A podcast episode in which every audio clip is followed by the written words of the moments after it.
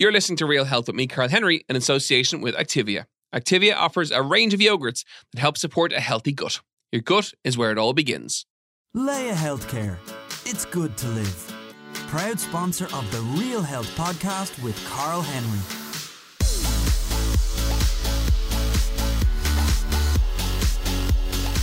Folks, welcome to the Real Health podcast in association with Laya Healthcare with me, Carl Henry. Um, every now and again, we get a guest on the show that I have admired, uh, that I've wanted to meet or wanted to see speak, and I get a little bit starstruck. And on today's episode, it's one of those. I'm delighted to be joined in studio by somebody who I think is going to provide uh, almost the ultimate motivation um, for you uh, when you listen to his story. Um, I took this off his Twitter feed last night. It's a quote that I suppose he lives by, and I'm going to open the uh, open the interview with this. He who has a why to live can bear with almost any how. Mark Pollock, welcome to the Real Health Podcast. How are you? Great, great to be here, and thanks for that introduction. Very yeah, kind. the pressure's on. I'm feeling a bit jumping nervous. I'm, a, I'm available for meetings at any stage, freely available. Tell me about that quote because I know when I was doing some research over the last day or two, and Dara, my producer, was doing a little bit of research. That quote came up several times, mm. and I know it's very much a mission by which you live your life. Um, tell our listeners a little bit about that, uh, about the, the quote and the power of it, um, and what it means to you, I suppose. Yeah, well, I came across the the quote in a book called "Man's Search for Meaning" by Viktor Frankl, which is World War II concentration camp book. You know, the, the grimmest of backdrops. Um, and this guy survived the the experience, and in the book he he quotes Nietzsche, which is the quote you mentioned: "He who has a why to live can bear with almost any how," and it just seems to sit over everything that I've experienced over the last throughout my life really the good the good stuff and the bad stuff challenges uh, whether you choose them whether they choose you sitting over the top of all of that is is this idea if you know why you're doing what you're doing and it makes sense to you then you can put up with all the tough stuff that is like setting yourself a really massive goal like in my case going to the South Pole. You know, we knew it was going to be cold. It was awful at times, but it really mattered and we really wanted to go. So we raised the money. We put up with the hardship. We spent 16 hours a day on skis dragging sledges. And it, it seems to be an equally applicable quote whenever you, I applied it to my own uh, loss of sight and more recently to my uh, breaking my back and, and becoming paralyzed just seems to be that idea of uh, if you know why you're doing what you're doing, all of the tough stuff uh, seems to make sense. Well, I suppose it gives you a reason to get out of bed. It yeah. gives you a reason to function. It yeah. gives you a reason to. It gives you meaning to work towards something, whether it is that South Pole where you have to go and raise all the funds and t- contact the companies and get the sponsors and do all the really hard stuff as well as the physical component to it, which is the you know the training obviously and the fitness that, that comes with it. But yeah, but but I do I so I'm I'm sort of I'm I'm listening to what what I what I just answered. I see the he has a why to live can bear with almost anyhow. In a sense, necessarily has hardship built into it. So I don't get out of bed every morning uh, jumping for joy necessarily. Sometimes I do, sometimes I don't. The projects, even the really good ones, uh, that I'm involved in aren't always plain sailing. They're often difficult, and I suppose uh, it's almost a hardship. I kind of uh, I, I, expect problems. I'm really sort of Mister Misery. I expect problems while I'm exploring possibilities, and it's that it's that guiding principle of why that's so so important. But that's very, very much the realism component. Mm of life. I know we're chatting. We may differ here on this, Carl. We, well, I, I, think you tell it the truth. I kind of sometimes, you know, sugarcoat it in terms of everything's fantastic. It's all yeah. brilliant. It's wonderful. Yeah. No matter what yeah. happens, it's brilliant. I have a client who's, you know, they might lose weight, but it's brilliant. Um, where I think from watching your TED talk uh, last night, realism is a huge. Th- it is that that you know what it is tough. Mm. Sometimes things are shit. They're just not. You know, but that's almost part of with that comes hope. With the realism comes a, a component of hope as well. Yeah, well, I, th- I, I think this is the. Think maybe I can explain a little bit of where where I've sort of come across this because I, I, I seem to be attracted by stories of hardship or crucible moments. So there's the, the Viktor Frankl experience in, in concentration camps and, and other others like him. But I also then came across a story of an Admiral Stockdale who it, it was just it was just a little story in in a bigger leadership book called Good to Great by Jim Jim Collins business business and leadership book. But uh, Admiral Stockdale was a, a, a POW at the height of the Vietnam War incarcerated, tortured over 20 times, didn't know if or when he was going to get out. And uh, his circumstances were appalling. But he he had studied Stoic philosophy before he was captured, and he, he managed to confront the brutal facts of of his current circumstances, were by all you know, all reasonable measures awful. But he he maintained a faith that he would prevail in the end, and I don't think you know I don't think he was defined as a realist in that book, um, but I've come to call him and think of him as a realist because he he seemed to balance this really honest position of how awful it was, but being very very hopeful for for the future, maintaining faith that he would prevail in the end. So I in fact think that the liberating place to live is as a realist. You know, if you're overweight or if you're underweight or if you're just right, all of these things are facts, but they're just starting points for whatever you hope to be in the future. That's the realists manage to have that real harsh acceptance and the Pollyanna hopeful side to them as well. It's both, and I find that liberating. I find it. Um, I find uh, I'm nervous whenever I'm thinking everything's going brilliantly here because I'm just one step away from a disaster or failure. And you've had incredible tests of that character strength and that realism. Um, just fill our listeners in a little bit about about those two, the two events. The first, obviously, in your twenties. Yeah, yeah. So uh, maybe maybe this will explain why I think as I do now. Um, I think the, the two the two things that you mentioned have certainly informed how I view the world. And in 1998, 20 years ago now, I things were going really well for me. I was about to graduate with a business studies and econo- economics degree. I was going to go off and start a job in London, and and I was rowing for the university, and also I'd rowed a sort of junior level in for Ireland. I was breaking into the senior wow. setup, so things were going really well. And in the space of two weeks, I, I lost my sight in in my one good eye. I, I had detached retinas, uh, but it wasn't inevitable. Didn't didn't think I was going to go blind or anything. And in the space of two weeks, I went from that person sort of on my way somewhere to back up at home in the bedroom I grew up in, facing into this new world of of being blind. And did you did you know that that was going to happen? Uh, no, I, I didn't. But I had bad eyes. I, I was born very short sighted. I had to avoid all contact sports. I wasn't allowed to play rugby or cricket or soccer any of these that, that my school played. So I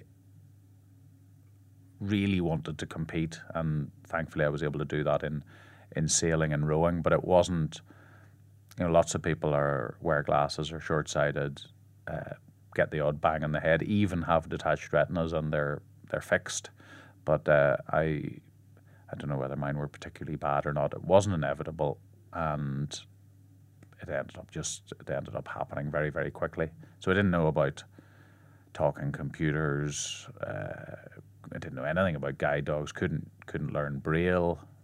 You know, I'd never held a white stick. I'd only, you know, I had only done what lots of people do in the street. You know, there's a guy coming down tapping with a white stick, and you sort of someone sees him at the last minute, and it's this sort of comedy, uh, arms and legs all over the place trying to avoid them. So I didn't know any blind people, didn't have any of the skills, and then suddenly, you know, suddenly I was one of them, uh, and continue to be so. So I had to really start from scratch again and, and try and try and find a place in the world as a blind person. And I, I, I think also a lot about identity and you know who we are, who we are, who we feel we are, who we maybe how the people around us see who we are. And and I didn't kind of realize how important my identity as a rower and a student and someone who was on their way to a great job. I didn't realize how important that was until it was all gone,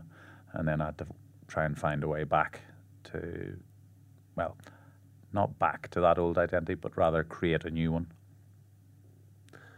And where where does one even begin to to process that? To go within the space of two weeks from having prospects in terms of the move to London, from uh, being ultra competitive, to being back home.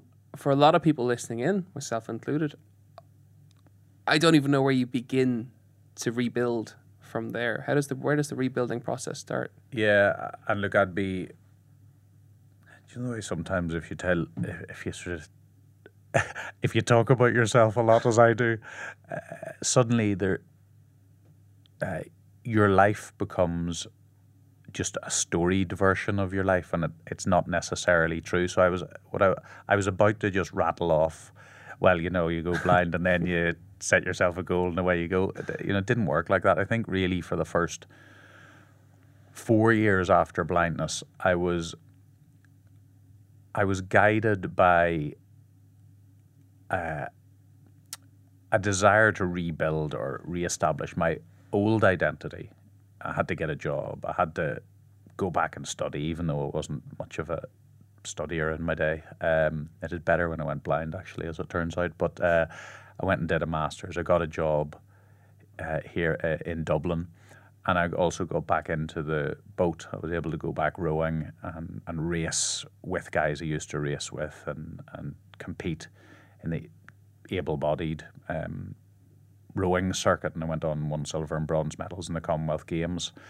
But that was all driven, the guiding principle, the why was a re establishing of my old identity, not, uh, you know, didn't sit down with a goal sheet and say, right, I'm going to do this, this, and this, and then I'll be all right after that. Um, and I think going back to the to the very early days in in hospital and in at home, I only found this out much later. But there, there's there's a woman uh, professor doctor called Elizabeth Kubler Ross, and she has this whole book on death and dying, Another.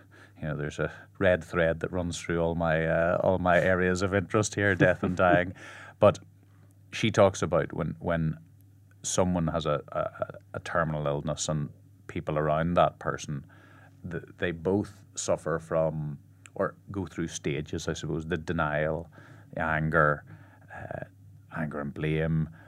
I think it's called bargaining. Whenever you know you you pray to a God that you never knew you believed in, um, and then eventually you you have a lot of self pity or depression, and then some kind of resolution at the end of it, some kind of acceptance. So I went through all of those, not in that order, but going blind, not being able to see, but not believing it was true, uh, being angry, frustrated, impatient, uh, praying to that God that I didn't know I believed in until, you know, until that didn't work, and then suddenly I didn't believe again, and then I obviously felt really down, and and eventually I found myself in a in a place of acceptance um, and looking forward rather than being in that kind of messy, uncertain, uncertain bit. And how long did it take you to get to that point? Probably. So the from April to July of '98, I was having operations. I was in this. I was blind, but no one had told me I was blind yet. You know, there was st- there was still a chance, and really in in July that year, I was given the final word that they couldn't do anything more for me. And for about two weeks, I didn't know what to do, but I found out about a, a computer course where I could learn to use a computer that talks back to me. And I figured if, if I could use a computer and then write a letter, um, I don't even think I'd considered putting a CV together. But if I write, could write an application letter for a job, uh, I might have a chance. Uh, I don't know how this all formed in my head, but um, it was even before. It was kind of before the email, so I would have had to type the letter, print it out, get a job. And in some ways, I thought that if I could get a job, then I could move forward in life. I could earn earn my own money. I could be independent. I could live on my own. And then, of course, the studying and the and the rowing came some way down the line. So I got a job. What February, February after, so eight or nine months, and I was living my on my own back here in the sort of, in the safety of Dublin. Uh, so living on my own, getting a job, walking around independent with my guide dog Larry, gave me a sense of of independence, and I think it was around about you know it took probably a year to start that real sense of independence, and and you know, it didn't happen overnight. I didn't feel I didn't feel grand overnight, but uh, it was a process. It probably took ten years. But it got easier and easier and easier, and really the, the South Pole at the end of that ten years was a big moment to put the blindness behind me. And that's my next step. Uh, so once you got your identity back, I suppose, Dublin, job, uh, apartment, um, then you decided to do lots of ultra, not just fitness event, fitness events or fitness races or health races, but ultra. And it, a, I think that's the rower, and your rowers are always bonkers. They're mad. Ah, well, you see, we- rowers are mad. well, you see, we also. I mean, I don't want to speak for for all of them, but a lot of a lot of rowers uh, have. You know, they really would have liked to be able to cat, kick or catch a ball, and they end up in rowing, trying to prove a point. I mean, if you've ever at a at a rowing regatta, you should go down and have a look one day at uh, anywhere around Ireland. Quite often, a few rowers get together and you know, throw a ball around or kick a, a ball around. I mean, it's not a pretty sight. Zero coordination. But yeah, yeah, yeah. I think rowers appear in triathlons. Uh, they appear in adventure races. We are a we are a particular breed. anywhere I've done something long. So I've done Ironmans, I've done ultra marathon races, I've done uh, racer in Ireland, bike races. Yeah. Uh, I've always met a rower, Yeah. always, Yeah, and they're yeah. always the maddest ones in the whole event. They just they're bonkers. So you went and did lots of this kind of stuff. You did the Gobi Desert. It was was it six marathons in seven days That's it. in the desert in the searing heat, uh, South Pole, like ultra stuff that that that so few people would even contemplate. Um, where does the or where did the drive for that come from? Well, I think as a rower, you know, we were we were training, we were training twelve times a week as amateur club guys. Twelve Yeah, a week. Yeah, and like long distances and mixing and weights and so on. So I was, it gives you a great sense of connection with your body. And I, I go back, that that's what I had before I lost my sight. That's what I lost when I lost my sight, the sort of just not feeling like I was in charge of my own body anymore. And then I got back into the rowing, uh, you know, got to the Commonwealth Games and then went on and started doing the, these races. And I just, as a rower, had a great sense of uh, that my body and mind probably, probably could take these things on. So I had a sense, I had a confidence that I that I was in the mix, that I that I could be one of those ultra endurance mm-hmm. guys, and and of course, the first marathon I ever did was in the in the Gobi Gobi March, day one of six marathons in, in a week. The first, So- as you do, of course, you wouldn't. uh, The, the first marathon is in the Gobi Desert, uh, Yeah. in the searing heat, in the, in the first of six marathons. Yes. Uh, the average person might go and do one in like I don't know, Dublin or London or. So you know. you so you kind of you've got to start you've got to start questioning whether your confidence is arrogance, you know.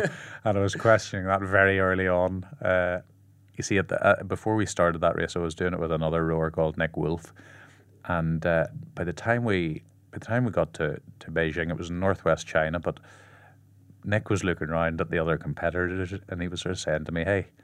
You know, I think we could win this. I think we could win this. so we, we went off the start line, and about 10 minutes in, I said to Nick, How are we doing? And we were like dead last, dead last out the pack. So, uh, yeah, we got a rude awakening. Um, one of the things I, I, I've often questioned about people who did long distance events, and myself included. Um, when I've done them, I've generally done them at times of, of stress, pressure. Uh, that life is pretty full on, and it gives me it gives me something to distract me from everything else that I don't really want to think about or talk about or focus on. Because all my focus goes into the next race and the next big event, and it's so mental that it it, it becomes all encompassing. Do you think, in your own case, that that was that there was an element of that to doing these events that it was not running away from, but the distracting from everything else around you? Um, it. Now, I'm probably going to answer the. I'm probably going to answer this and not answer your question, but I do have a a view on this thing because I, when I did my first Gobi Desert race, uh, I was about, I don't know, it was maybe about 20, 26, and I I'd worked in a couple of jobs after going blind. I'd gone to the Commonwealth Games, so got my medals in the Commonwealth Games, handed in my master's thesis, and the company I'd worked for um, went bust about six months earlier. So I had, I suddenly entered this period in 2002 where I didn't really, didn't really have have anything to do. And I had to work out, okay, well, I've rebuilt my identity. What do I do next? And the adventure racing came up as a, uh, and endurance racing came up as a, an out and out challenge. And then I started speaking to companies. I couldn't, you know, couldn't believe, I, I went and stood in for a, a blind guy who did adventure races, a guy called Miles Hilton Barber. And I went and stood in at a cor- doing a corporate talk that he couldn't do, and I and I spoke about overcoming challenges and going to the Commonwealth Games. Then I did the the Gobi Desert, and I started doing it. I went to the North Pole, did the North Pole Marathon, uh, and I started doing these races very much for the right reasons as a challenge. Uh, not sure whether I'd succeed or, or fail, and then that fed my speaking business. But what happened after a couple of years of doing them was I knew I could do a marathon. I could I knew I could do an ultra marathon, and I started to enter races, particularly the Everest Marathon. I went and did that because that year I'd, I hadn't got anything to do, and I'd become this adventure athlete mm-hmm. who got paid to talk about it, and. So I figured, well, I've, I've got to do what will we do? We'll do the lowest race, foot race in the world, the Dead Sea Ultra, and then a month later we're going to do the highest foot race. But I wasn't fit enough. I was I was about I was probably you know, 10, 12, 14 kilos overweight. I was dialing it in. I hated every moment of the Everest uh, marathon. We trekked up for two two weeks and uh, a couple of weeks, and then did a marathon back down. And we kept meeting loads of Irish people on the way up who were on their sort of life's journey. And I was hating every step. Got back and uh, just didn't, just had no contentment. In fact, I had a massive big dip after that into 2007.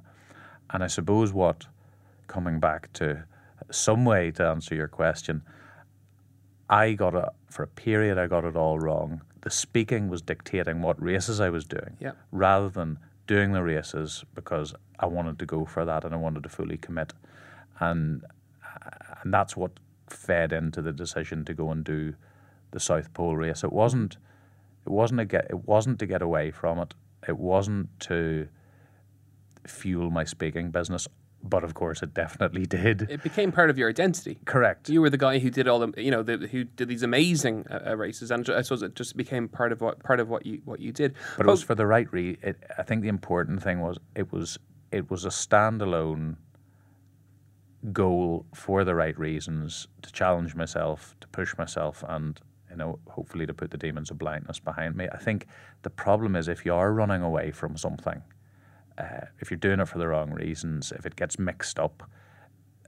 They're hard enough on their own. Your likelihood of likelihood of failure is huge, uh, and I I've never found found training good for the head, but and some of the races good for the head, but only if you're doing it for the right reasons. because eventually the demons catch the, catch up with you. Absolutely. Um, folks, you're listening to the Real Health Podcast in association with Laya Healthcare with me, Carl Henry.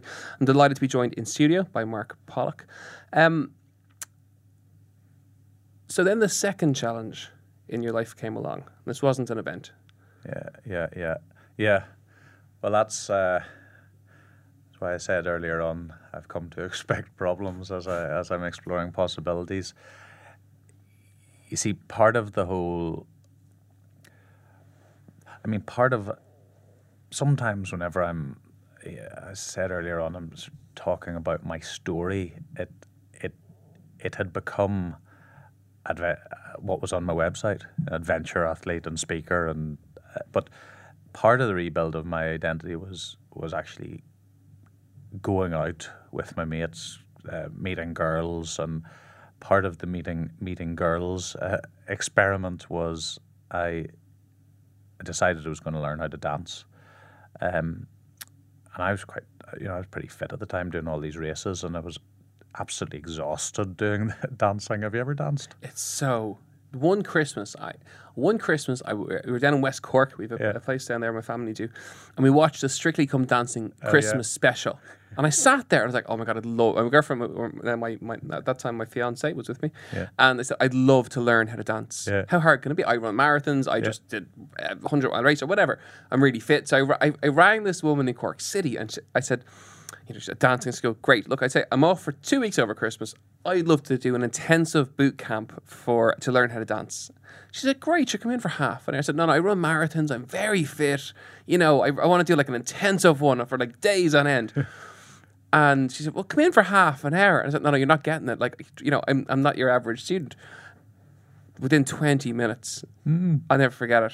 I couldn't put I couldn't put one foot in front of the other. Yeah. My, my head was fried, my body was fried, everything just hurt, and mentally, and, and it was it's so difficult. It is. Yeah. And every, time I watch Strictly, I have incredible respect for them because it's so hard to do.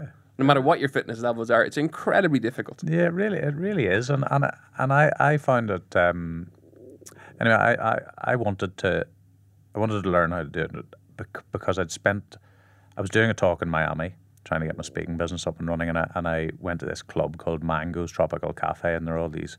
I was actually with Nick Wolf that I did the Gobi Desert with, and he was describing all these girls and some uh, older guy in his sixties, black shirt, black trousers, dancing with two girls on the bar, you know, spinning them round and all this, and and we uh, we couldn't talk to any of them, you know, no matter how many margaritas we had, and we said the only reason is because we can't dance. So we th- we came back to Dublin, and I couldn't do the follow my leader classes, so I- so I met uh, a, fri a friend of a friend. Uh, she was she'd been in Madrid for a couple of years, and, and she'd been in the salsa clubs, and she'd learned learned how to dance, and offered. I contacted her, and she offered to teach me how to dance, and that girl uh, turned out to be Simone, who after learning how to dance and going for drinks afterwards, we eventually fell for each other and, and started going out with each other. And during the whole, she was a great support during the whole South Pole thing. And when I was in the South Pole, you're in this kind of meditative state, 43 days, 16 hours a day, reviewing your life and you know, all, all past girlfriends, future potential girlfriends that you've never met. I think, you know, this girl, Simone, is amazing. So I I got to the end of the trip, and the guy, some of the experienced polar guys said, Look, most of you will have decided during this 43 days to leave your job, leave your wife, leave your husband, you know, uh, move country, get married. Don't when don't do it when you get off the plane back wherever you've come from. Wait for a few months. So I did, and I asked Simone to marry me, and she said she said yes, eventually, and. Uh, we were due to get married at the at the end of July in 2010, and a month before our wedding, I was in England at a, at a rowing event, Henley Royal Regatta, and on the second night, I was ba- back in the house, and I, I, the next thing I know was I was on the ground outside, two stories below where I where I where I should have been safely, uh, safely in bed. So uh, the wedding didn't happen, um, and we spent the next 16 months in, in hospital dealing with a fractured skull and bleeds in the brain and massive internal injuries and of course no movement or feeling from my stomach down. So you, you fell out of, the window Mm. Uh, and dropped two floors. yeah, and I mean I don't, uh, you know, I, I, the the question is how did it how did it happen? I mean, no, I don't know, and nobody knows, but I suspect what happened was I probably got up to go to the bathroom, and I used to feel along the wall with my hand as you know as a blind person to find the way. And that particular night, I um my hand found a, a, an open window, I think, where the closed one should have been, and I uh, I just cartwheeled out. So, thankfully, my friends were actually outside, and I they were having a drink, and and I landed beside them. They they didn't didn't see me, didn't know what had happened, and I started to. Uh, they actually got me breathing. They got the, my tongue out of the back of my throat. They stabilized me, and uh, and then I started to realize what what was happening. But it was it was it was a wild experience, and it's a it's a wild memory to to even speak out loud. I can I can't even fathom to imagine. Yeah. So so it's kind of led on to just this terrible period of of uncertainty. Um, and then an even worse period of finding out about what paralysis, the impact of paralysis, uh, what it really means, because it's not just a lack of feeling and movement. It has all these secondary problems, infections, nerve pain, spasms, and lots of people have time in hospital, pressure sores, cardiovascular problems. You know, ultimately, lots of lots of people get uh, diabetes from uh, from the system being compromised, mm-hmm. and diet's an issue, and lack of access to exercise, and all this stuff. And of course, seven out of ten never work again, and four out of ten live below the poverty line, and that's in this country.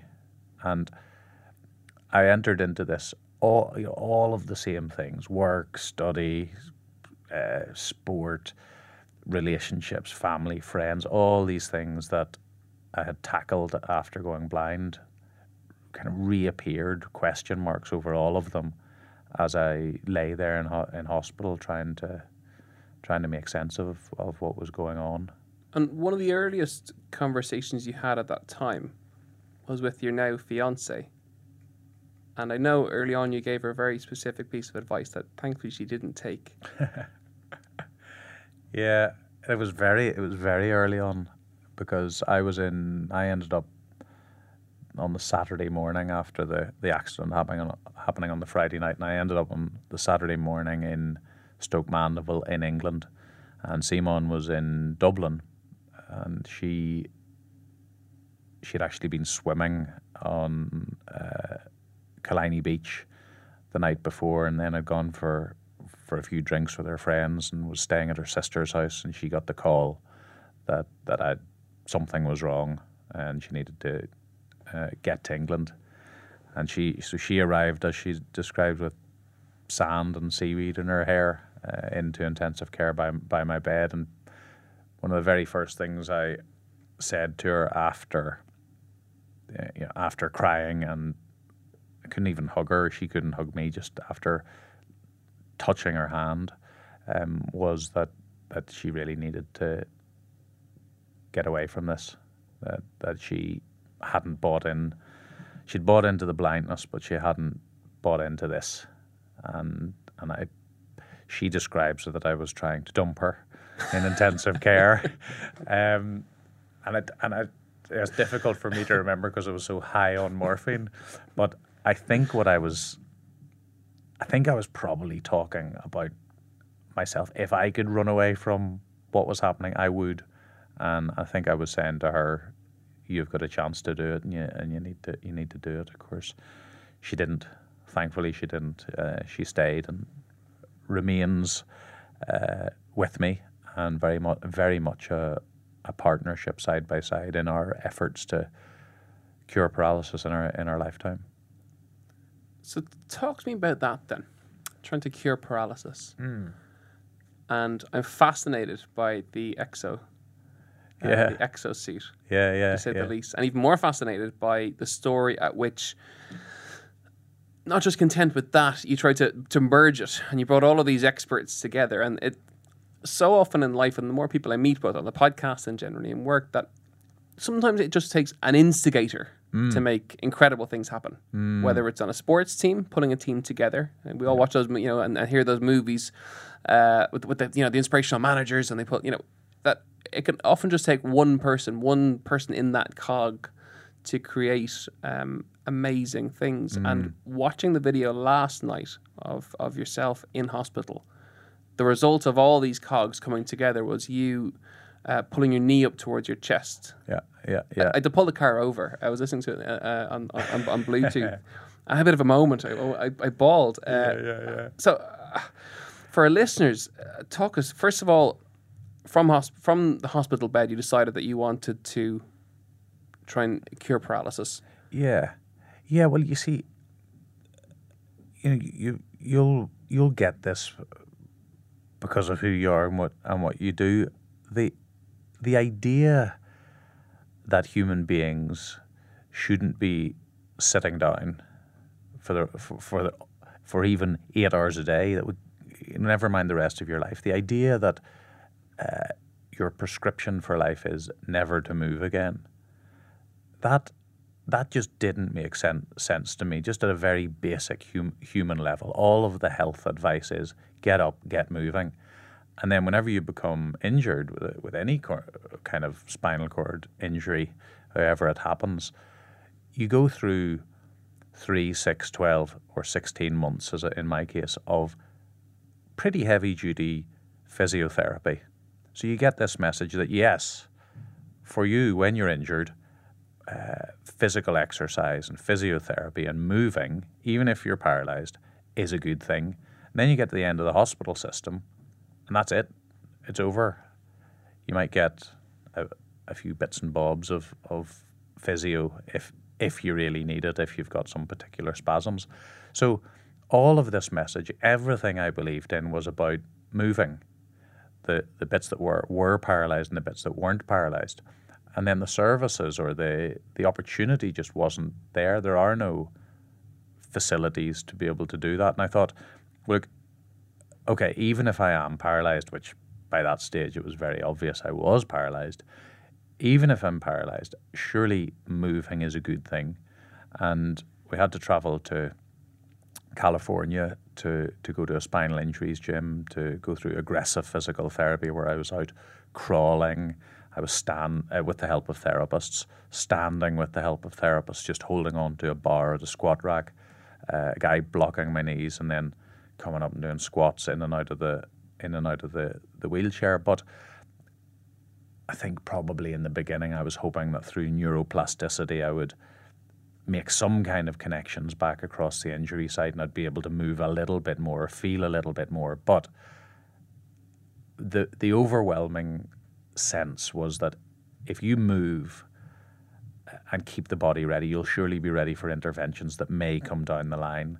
And that's where it was lucky for me.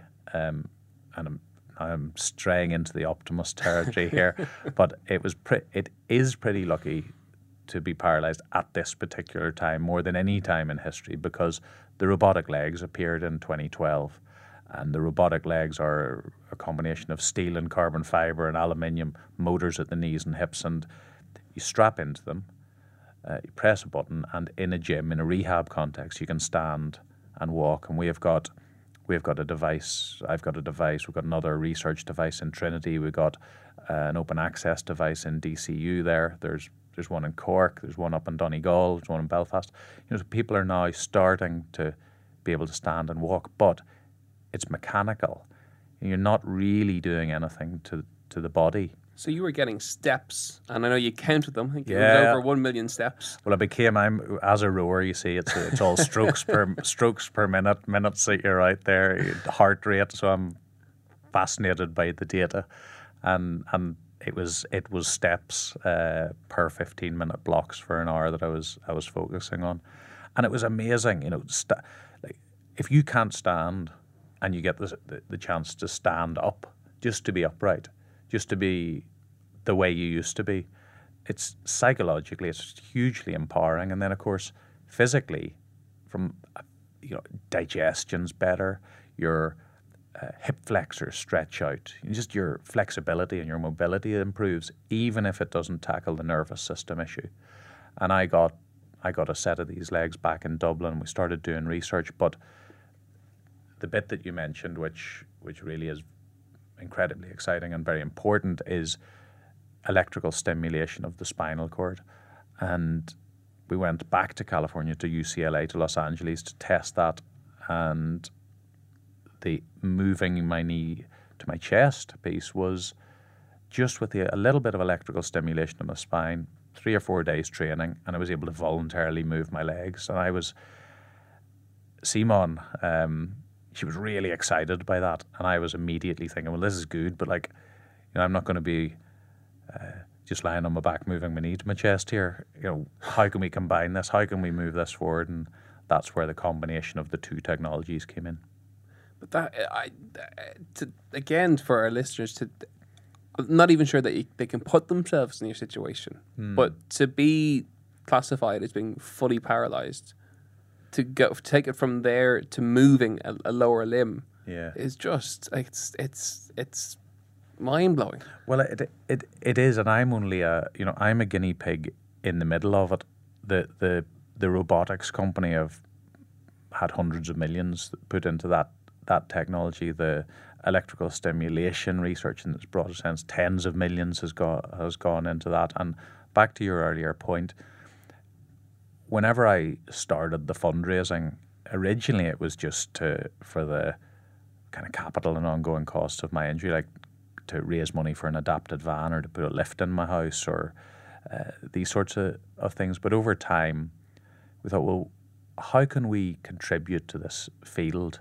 So one option is the kind of old, old style thinking where you say, okay, we need to raise X millions or X tens of millions, and we need to give it all to a scientist, and that scientist will surely be the, um, as I think Caitlin Moran says, the campaign Jesus who will fix it all. Um, but in fact, without any expertise, the only thing we could offer was enthusiasm, um, the desire to to bring people together, to make those connections. And I think what we're trying to kind of package up and sell sell to uh, philanthropists ar- around the world is that the value and where we're going to make the really big breakthroughs is is not by uh, not by being selfish with our data, our science, or our ideas, but rather the, rather being um, collaborative, uh, being connectors, sharing, and and creating a kind of lattice of expertise where we can bring technologies, money, patients, families, and everyone together to move this whole thing forward. So it's a funny one. We don't va- we don't value uh, having a chat, making a connection, introducing people to others, and in fact, Irish people are pretty good at it. The chat's crucial. Yeah. Chatting and coffee, the whole coffee experience of meeting people and discussing stuff is, is incredibly powerful. But that, that's very much what you did. But through sharing, you brought it all together. So you brought the exosuit and then the electrical stimulation together Yeah. and created. Well, it, it, it so so you got you got these just these two technologies. You got the exoskeleton company, and then there are a few different ones around the world. But they're you know they're in the business of building robots to help people stand and walk or paralyzed, MS, stroke. You know, and they've got to try and make that thing work. You then have, and they did, and they've floated in the stock exchange as a successful company based out of San Francisco. The electrical stimulation comp- uh, company is very early stage, and it's spun out of a university, UCLA in Los Angeles. They're trying to make their science and technology and business work, so they're trying to raise loads of money. So you got these two incredible groups of people doing brilliant stuff and struggling because it's hard.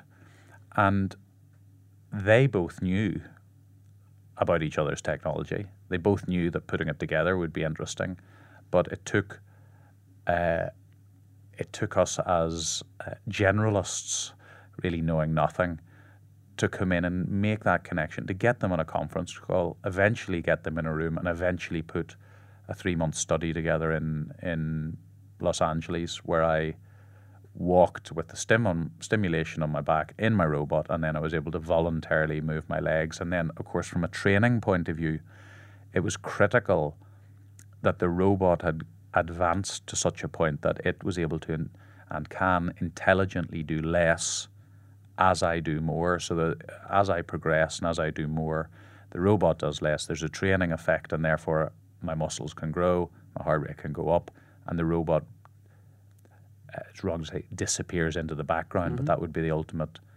ambition.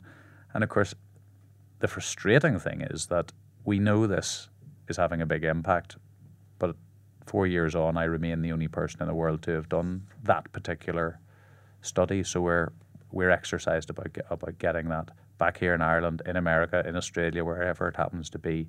But I'm trying to get that stuff available here in Ireland. So your hard work knows pretty much no bounds. Your enthusiasm, whether it's going for, um, you know, previously for the, the South Pole or the Gobi Desert, uh, now it's very much for the suit and combining and getting it around the world. Mm.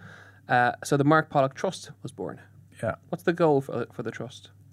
Well, we we've just relaunched our belief uh, and our mission, our vision this year, and we believe we now believe firmly believe that we can cure paralysis in our lifetime, and to do it, we are continuing to explore the, this intersection where humans and technology collide.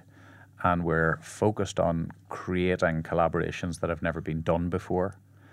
And both of those things feed into our ultimate ambition to unlock $1 billion to make that happen. And I, and I don't mean us going out with buckets to raise a billion dollars. I mean, by putting that the price tag on curing paralysis at a billion, it kind of elevates it beyond any country or any foundation or any university. And it says, well, if you get those guys in Switzerland who have got 200 and, uh, 250 million pumping through neurological research, you get those guys together with a uh, with industry who maybe got a valuation of 100 million and a foundation with a big chunk of money you know, maybe by coming together, you have a chance of doing something exciting. So, so we really are just uh, using me as a guinea pig. We've got exploration and we've got co- collaboration as our two big pillars. And then talk to me about Run in the Dark. Does that tie in with? Does that tie in with the uh, the trust? So, the team that we the team that we have got in place is kind of like a uh, an agile small special forces unit, I like to think, uh, uh, focused on uh, collaboration.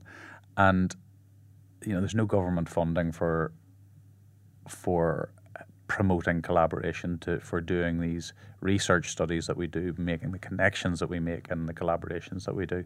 So through my speaking and through Run in the Dark, we've been able to raise a pot of money on an annual basis that feeds into funding that team to do the work that we're doing. So uh, over the years, it's grown to 25,000 people around the world in 50 cities around the world.